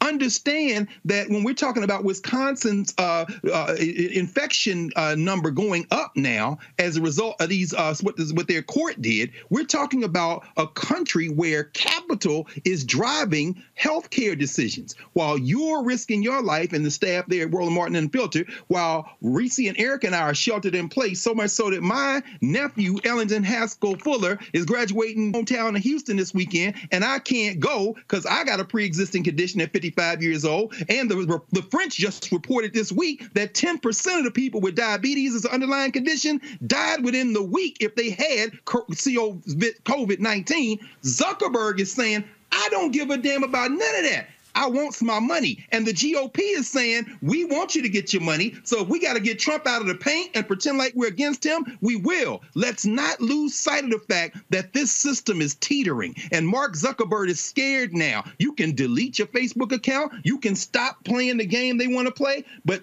understand at the end of the day, that they are not acting in your best interest. They're only acting in their best interest. Bottom line, bottom line here, Reese, Mark Zuckerberg has financially benefited from the millions the Trump campaign has poured into Facebook, and they don't want to challenge their lies. What he's basically saying is, oh, no, no, no, no. We know it's a lie. We know they're blatantly lying, but we're not going to correct the lie. We're going to allow the dissemination of lies. Absolutely. Trump is, by the numbers, Facebook's number one um, ad spender in terms of political campaigns. The Democrats, in particular, have shied away from big spending on these on Facebook and other social media platforms, and so Trump is where their bread is buttered. And you, you know, if you have the revenues, then you have the stock prices that you keep the stockholders happy and things like that. And so, as Dr. Carr said, this is all about money. It's not about the truth. And Facebook doesn't give a damn. Now, I would, though, like to see Auntie Maxine, Congresswoman Maxine Waters, haul Mark Zuckerberg into Congress again and grill him like she did the last time because he was definitely not as confident in front of her as he was in front of. Mm-hmm. Erica. Yeah, I agree with Reese. And let's not forget as well, Mark Zuckerberg has uh, visited with uh, Donald John Trump uh, on several times, had dinners as well. And it is, I mean, bottom line, what Dr. Carr and what Reese said, this is all about a money grab. And when you do think about some of the fact checking that they have had around specific news pieces, um, looking at the folks that are doing that, they're right wing media organizations, so to speak, like Breitbart. So um, just considering exactly what this is. Is a money grab and i would just say to people who um, do have facebook and instagram um, pages as well because that is a sister company to just stay woke. Uh, roland can i ask you a quick question yep. Uh, erica just reminded me of something. Wasn't it about a year ago that you covered right here in roland martin unfiltered facebook taking farrakhan off? Yeah. What? So so what, how are they deciding between the Nation of Islam, and I mean, help help me understand that, brother. yeah, that shows you again. So this whole idea, well, no, we don't want to do this here. Yeah. We're not regulating speech, but you are regulating speech. Yeah. But see, but here's the difference. Nation of Islam wasn't dropping millions upon millions in ad dollars on Facebook. That's right. Mm-hmm. Just like Reese just told us. That's this, right. It's a money thing. It's a money thing. That's all it is, and that's what Zuckerberg is focused on. Uh, but again, but I will I will credit uh, uh, Jack uh, Dorsey of Twitter. Uh, he did fire back at his uh, fellow tech billionaire CEO. in responding, in responding to what he had to say, let me find the tweet. I thought it was quite interesting, where he said, um, "Let's see, fact check." There is someone ultimately accountable for our actions as a company, and that's me. Please leave our employees out of this. We'll hmm. continue to point out incorrect or disputed information about elections globally, and we will admit to and own any mistakes we make. What he was saying is, you a punk ass for passing the buck, Mark. I'm a real leader. It's on me. It's a good point. It's also a low bar because I mean he's still profiting from Trump's Twitter account. He's still profiting from the engagement of Trump's Twitter account. So I mean, yeah, he's slightly more of a leader than Mark Zuckerberg, but that's not saying much. It is, especially Reese, when you think about who all of these social platforms are owned by they're owned by mediocre white men. And so I think it kind of goes back to a point that you've been making for quite some time, Roland, about um, uh, having um, our own platform specifically your platform, and then talking about those verses that we've been seeing that have been kind of giving us some black joy here lately, and talking about the real how important it really is that we take those eyes and we capture those dollars, though those platforms are free. Um, be clear that Instagram and all of the like are making money off of that. This is the importance of us having and building our own. Speaking of building our own, I, I, I want I, I I wasn't gonna do this, but I just decided about 20 seconds ago to do this here.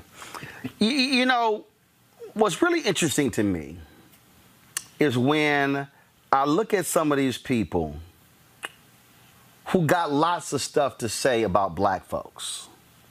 And I'm talking about uh, these crazy conservatives like Candace and Brandon Tatum.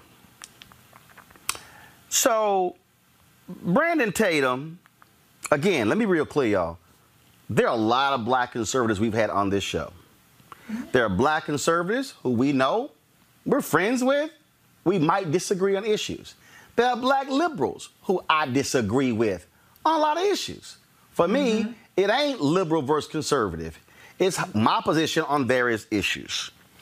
But um, Brandon Tatum, he goes by Officer Tatum. He's always running his mouth how he's a former cop and run his mouth. So three days ago, he tweeted this. People are so ignorant, it's mind blowing. Ahmaud case, Breonna Taylor, no knock warrants.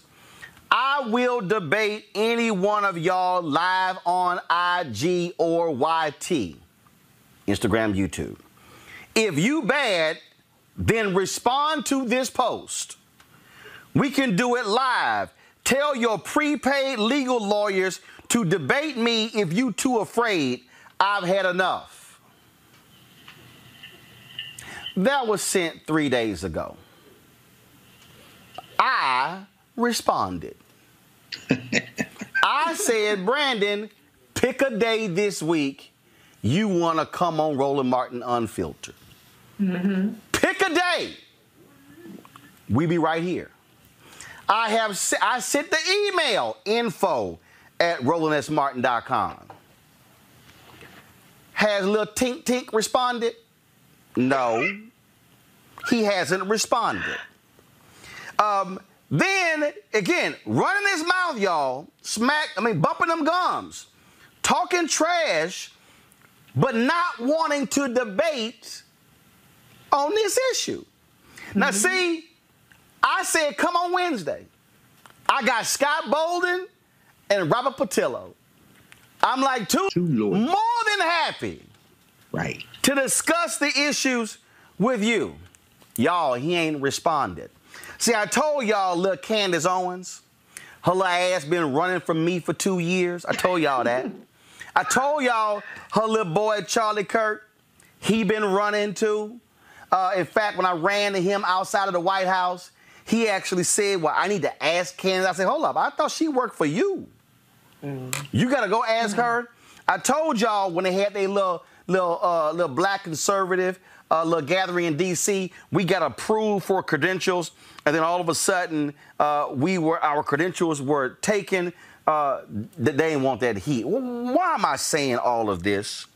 I'm saying all of this, y'all, is because if you're gonna jump your ass on Twitter and you get all puffed up and, say, and said anybody, but now you're scared. You know what we call that? Selling wolf tickets. okay. We call that being a punk ass.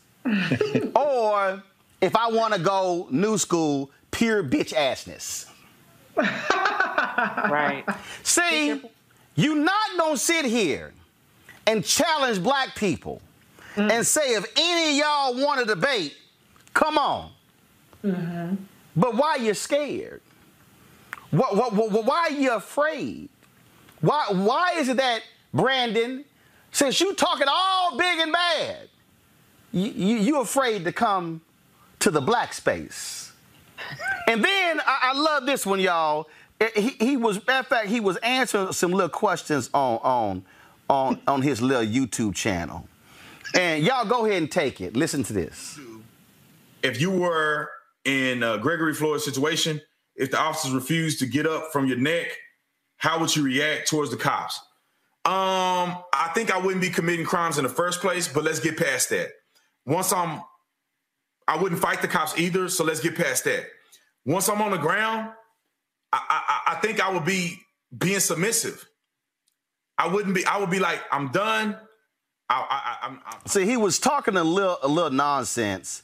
And let me go ahead and see if I can advance it. Y'all might want to hear this here.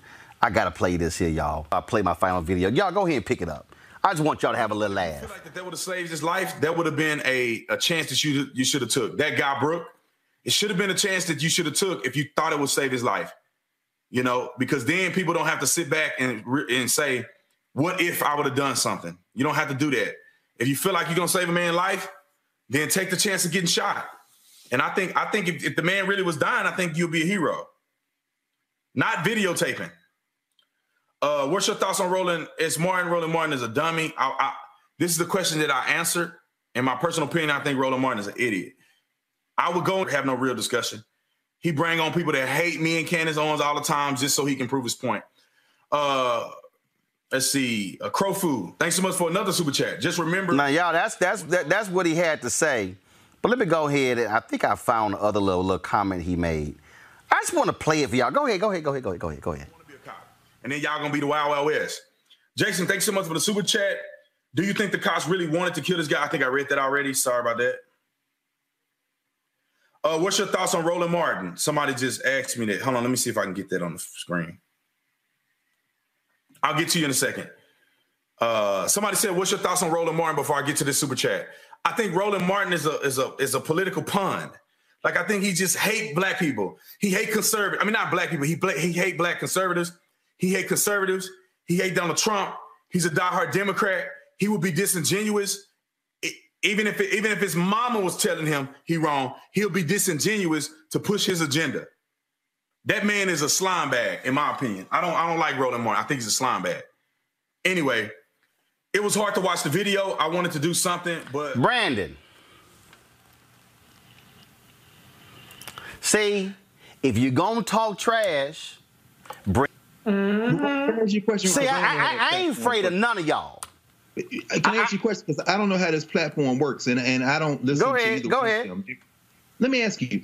Every question I saw there to something Reese said a minute ago with regard to Zuckerberg, there was a name and then there was a dollar amount. Do you have to pay to ask him a question? No. So what happens is you on YouTube you can actually give uh, right there on YouTube. Uh, if, if you want to actually support that particular channel. And so some folks do. That's how they do it. But so, when you invite him or Candace on, would he make any money from it? No. Well, then that's the answer. And that's, that's it, because they're grifters. Mm-hmm. They're grifters. See, see, see. My deal is, if you gonna put a, send a tweet out saying, uh, "I'll debate any one of y'all live," right? Come on. See, here's the deal. Fox News don't call me. I ain't scared of none of them. Mm-hmm. Y'all, I got my own equipment at the crib. They can dial right in. I debate any of them. Tucker, Laura, Martha, Shannon, Lou, Varney, any of them. Pick a day. See, I ain't afraid to debate nobody. I ain't scared of nobody. Mm. But what you're dealing with, you're dealing with weak people. They're yeah. grifters. Brandon, mm-hmm. grifter. Because, say, I love this. He don't like cons- black conservatives. Really? Chris Metzler? Angela Sailor? Elroy Sailor? K. Sure Cole James? Shermichael yeah. Singleton? Eugene yeah. Craig? Like I said, yeah. Chris Metzler? Uh, you got J.C. Watts? Michael Steele? Cheryl LeBon? Bob Brown, who I did a whole hour sit down with on this book? David Stewart? I can run. Oh, I'm sorry. Those are real black conservatives. Mm-hmm. My boy Michael Williams, we went to the Million Man March together. I slept at his house. That man, a fourth generation black conservative. But see, they real black conservatives, not you frauds like you are Brandon and Candace. We know the grifting game. We know Jesse Lee Peterson and Larry Elder. Y'all ain't nothing but to them 2.0. We know the game. So if you're going to sit here and talk trash in terms of, and I was trying to figure out what y'all sound like by throwing a gauntlet down, then you get scared. You know what? This scene reminded me of Brandon and Candace trying to challenge Uncle Roro. Y'all check. Wretched slugs. Don't any of you have the guts to play for blood? I'm your huckleberry. That's just my game.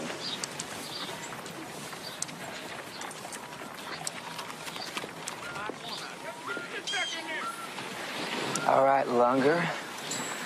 You go to hell. I'll put you out of your misery. Say wham. Johnny, don't! No, Johnny, whoa, whoa, whoa, whoa. Get off! Get off! It ain't nothing. Don't mind him. He just drunk, that's all. Cool down, Johnny. No! I want them spitting blood! Easy, son, easy. Now ain't the time. Slow down, Ringo. I tell you, boys, even I'm worried what's going to happen once Ringo runs this outfit. God have mercy. Come on, Juanito. Gentlemen. Brandon, I'll be your huckleberry. But he's not scared of you, Roland. Right. And but but this is when when when he answered the question, and I would leave this to my uh, brothers in psychology like Wade Nobles and some of these cats.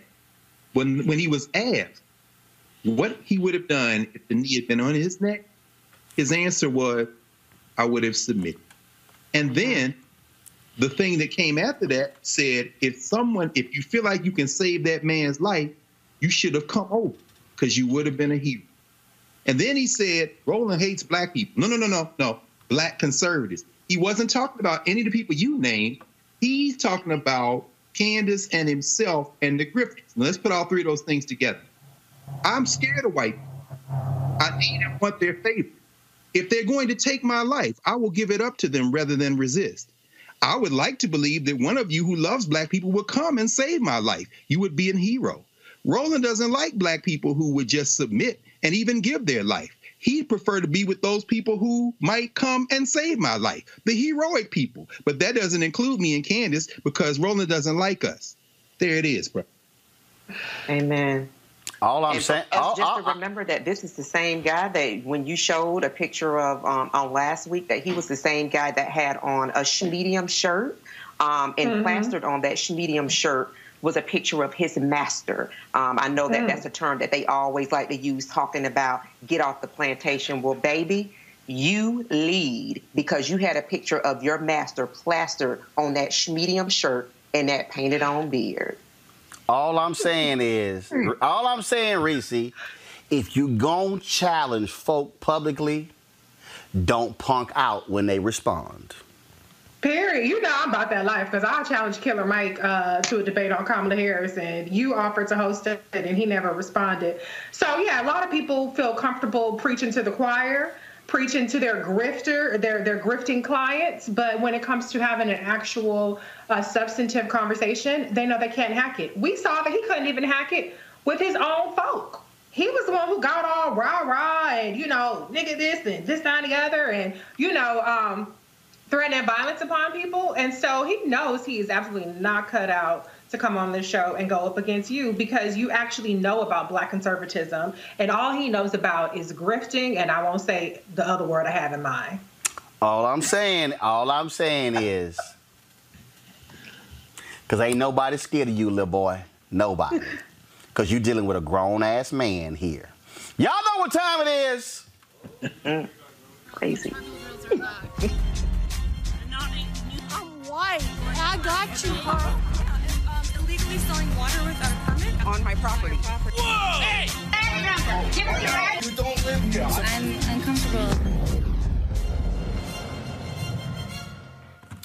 Well, Karen got hungry for hamburgers, and y'all, the line wasn't moving fast enough for Karen. And this is how hamburger Karen responded.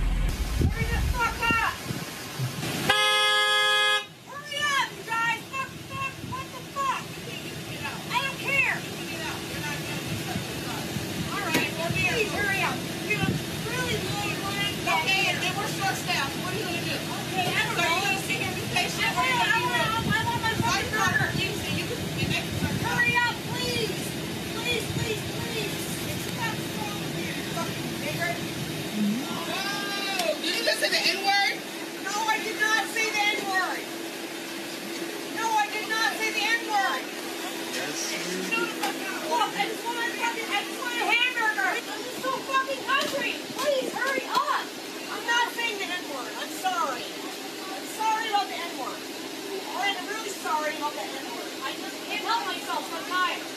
It's a long line, you guys. It's, it's There's just only me. one car behind you. It's, it's just me. Okay. There's no one- I'm not cool. I'm cool. I'm like, I'm cool. You might as well politely drive up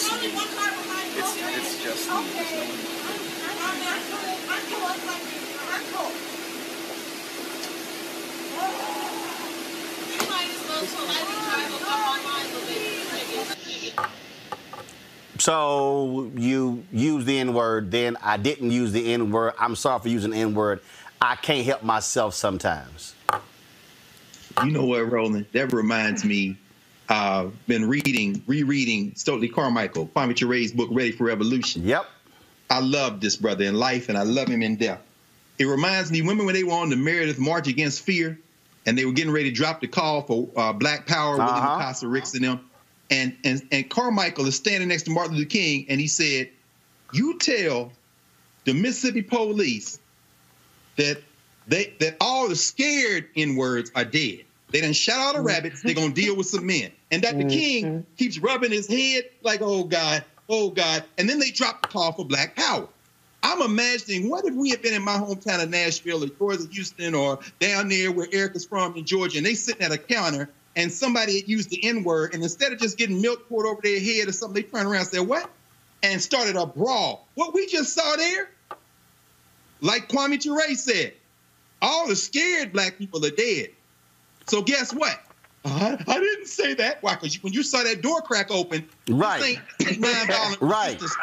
Y'all gonna Right. get your ass whipped in this 2020 America. Hashtag team whip that ass about to show up, Erica. Oh yeah, Period. because let me tell you something. My first was by a mediocre white boy that thought he had the liberty because we had just moved to that particular city um, to call me a nigger. And I hmm. absolutely showed him. I watched his face turn red when I punched him in the gut and him go down slowly and sit there in pain and call for the teacher. I watched that. And let me tell you something. The only thing my father had is question for me was, did you beat him? So this is where we are. This is the crop of people. And I want to say that those same people that were arguing to say that um, this is not your grandfather's, your grandmother, I had these hands, they had hands too, but be very clear. Tell 'em, we Erica. have hands and we will give them to you. Amy, Carrie, Tom, Beckett, whoever it is, we will give them to you. Try it if you want to. Race it. You know, the energy switches when you get out the car. Because I've had one of these crazy ass white people honking at me in DC. I mean, laying on the horn. And I got out that car. And let me tell oh, oh, oh, you know, she almost pissed herself. She drove off so fast, but I, I, I, I was about to beat her ass in DC because I was like, you don't even have to get to the N word. The fact that you're sitting up there honking at us and we at a red light is enough.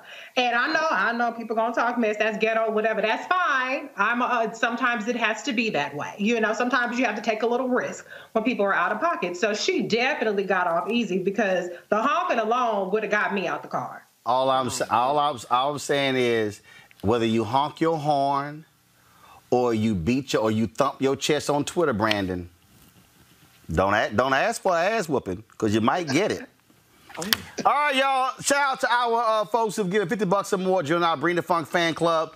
Let's go to them. Akila Joyce Keita, Alan Dunkley, Andre Smith, Anthony Johnson, Anthony Penix, uh, Ethelene King, Beverly Hamilton, Bingsley Hannah, Carla Johnson, Karma Hullaby, Casey Pitts, Kathy Stokes, Charmel Moore, Christopher Brown, Clarence Albert Jr., Client KLCRP, Cynthia Calloway, Darlene Letzinger, Darren Deckard, uh, Deltrice Graham, Dwayne Atkinson, Earl Pearson Jr., Elsie Renee Davis, Frank Johnson, George Brown, Herman Johnson, Howard, Jewel Morrow, Johnny Brownlee, Josie, Kelly Joseph Brooks, Kevin Davis, Kevin Mason, Larry Harmon, Loretta Harmon, Lisa Baptiste, Love to Praise Ministries, Marie DeLone Money, uh, Messikai Whitaker Freeman, MTF XS8, Noella Boma, Onesimus Transportation, Philip Lacey III, Rita Harrell, Robin Brown, Ronald Coakley, Ruth Brown, Cheryl Dugan, Sherman Henderson, Sherry A. Cephas Brown, Stephen Woodford, Swain Consulting LLC, Tangela Miles, Teresa McPherson, Tracy Lewis, Truman Heath, Veronica Nobles, Walter Crawford, World Class Satanist, what the hell? But we'll deposit your money uh, Yasmin Lawson, Yvonne D. Johnson. Also, uh, R. Strickland, uh, Virgil Preston Bay. Uh, give it up for M.L. Latson, Pamela Williams. Uh, let's see here T. Nelson, Julia Daniels, uh, Dexter Brown as well. And so we want to thank all the people who joined our Bring the Funk fan club. We're more, we probably around 6,500, maybe even 7,000. Our goal by the end of the year, folks, is to have 20,000 of our followers join our Bring the Funk fan club where we're asking 50 bucks bucks or more if you want to. Uh, that comes out to be about $4.19 a day, 13, excuse me, $4.19 a month, 13 cents a day. Uh, to join our Bring the Fuck fan club, bring it up, please. Cash App, dollar sign RME forward slash E forward slash R Martin Unfiltered. Venmo, venmo.com forward slash RM Unfiltered. Or you can send a cashier's check, folks, or money order to Nu Vision Media Inc., 1625 K Street, Northwest Suite 400, Washington, D.C., 2006 20006. Uh, great great panel today. Uh, Greg, Erica, uh, as well as Reese. Uh, I think people, hopefully, they learned a whole lot. Y'all, the panel still there? Did y'all get rid of them? Strong. There you go. Still there. Uh, we appreciate it, folks. Again, great conversation. And uh, we, of course, we hit more. The, yesterday, we actually hit our highs. We broke 8,000 folks who are watching live on YouTube, uh, more than 3,100. Last month, we did 11 million views on YouTube alone. And so, folks, we want you to do this here. We are just 5,000 away from having 500,000 subscribers on YouTube. So, folks, do me a favor. If you do not subscribe to our YouTube channel, go to YouTube, click subscribe, and also turn your notifications on so whenever we go live, uh, then you'll get notified when we go live. Nobody else is doing this show. It's a whole bunch of people out there smacking their gums once or twice a week. We're putting on real show, real guests, real analysis every single day because we are not going to let somebody else control our narrative. And look, CNN, MSNBC, Fox News, all of them, y'all can hire all the black folks y'all want to, but here's the deal can't none of y'all out black me when it comes to black news. That's right. That's all I'm saying. That's all I'm saying. Because if you got guts, you wear I can't breathe shirt on TV. All right. I'm going to see y'all tomorrow. Roland Martin Unfiltered. Pound, thanks a bunch. I got to go. Holla!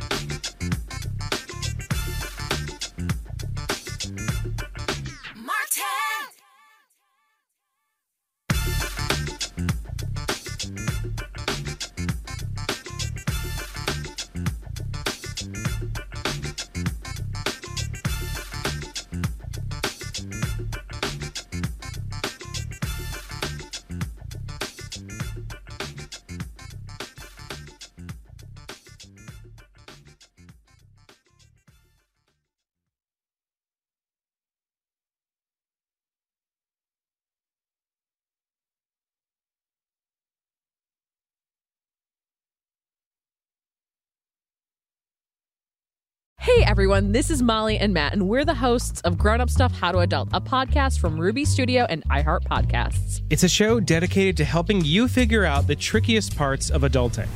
Like how to start planning for retirement, creating a healthy skincare routine, understanding when and how much to tip someone, and so much more. Let's learn about all of it and then some. Listen to Grown Up Stuff How to Adult on America's number one podcast network, iHeart. Open your free iHeart app and search Grown Up Stuff. Grown Up Stuff. Check the back seat. Check the back seat. All right, come here. Check the back seat. Gets in your head, right? Good. Because every year, dozens of children are forgotten in the backseat of a car by a parent or caregiver. All never thought it could happen to them. But with changes in routines, distractions, or a sleeping child, it can happen to anyone. Parked cars get hot, fast, and can be deadly. So get it in your head. Check the back seat. A message from NHTSA and the Ad Council.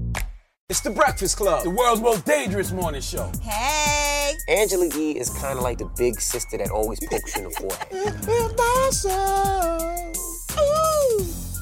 That's not how it goes? That's not how anything goes. Envy's really like a robot. One of the best DJs ever. Believe that. Charlamagne is the wild card. And I'm about to give somebody the credit they deserve for being stupid. I know that's right. what is wrong with you? Oh. Listen to The Breakfast Club weekday mornings from 6 to 10 on 1067 The Beat. Columbus's real hip hop and R&B.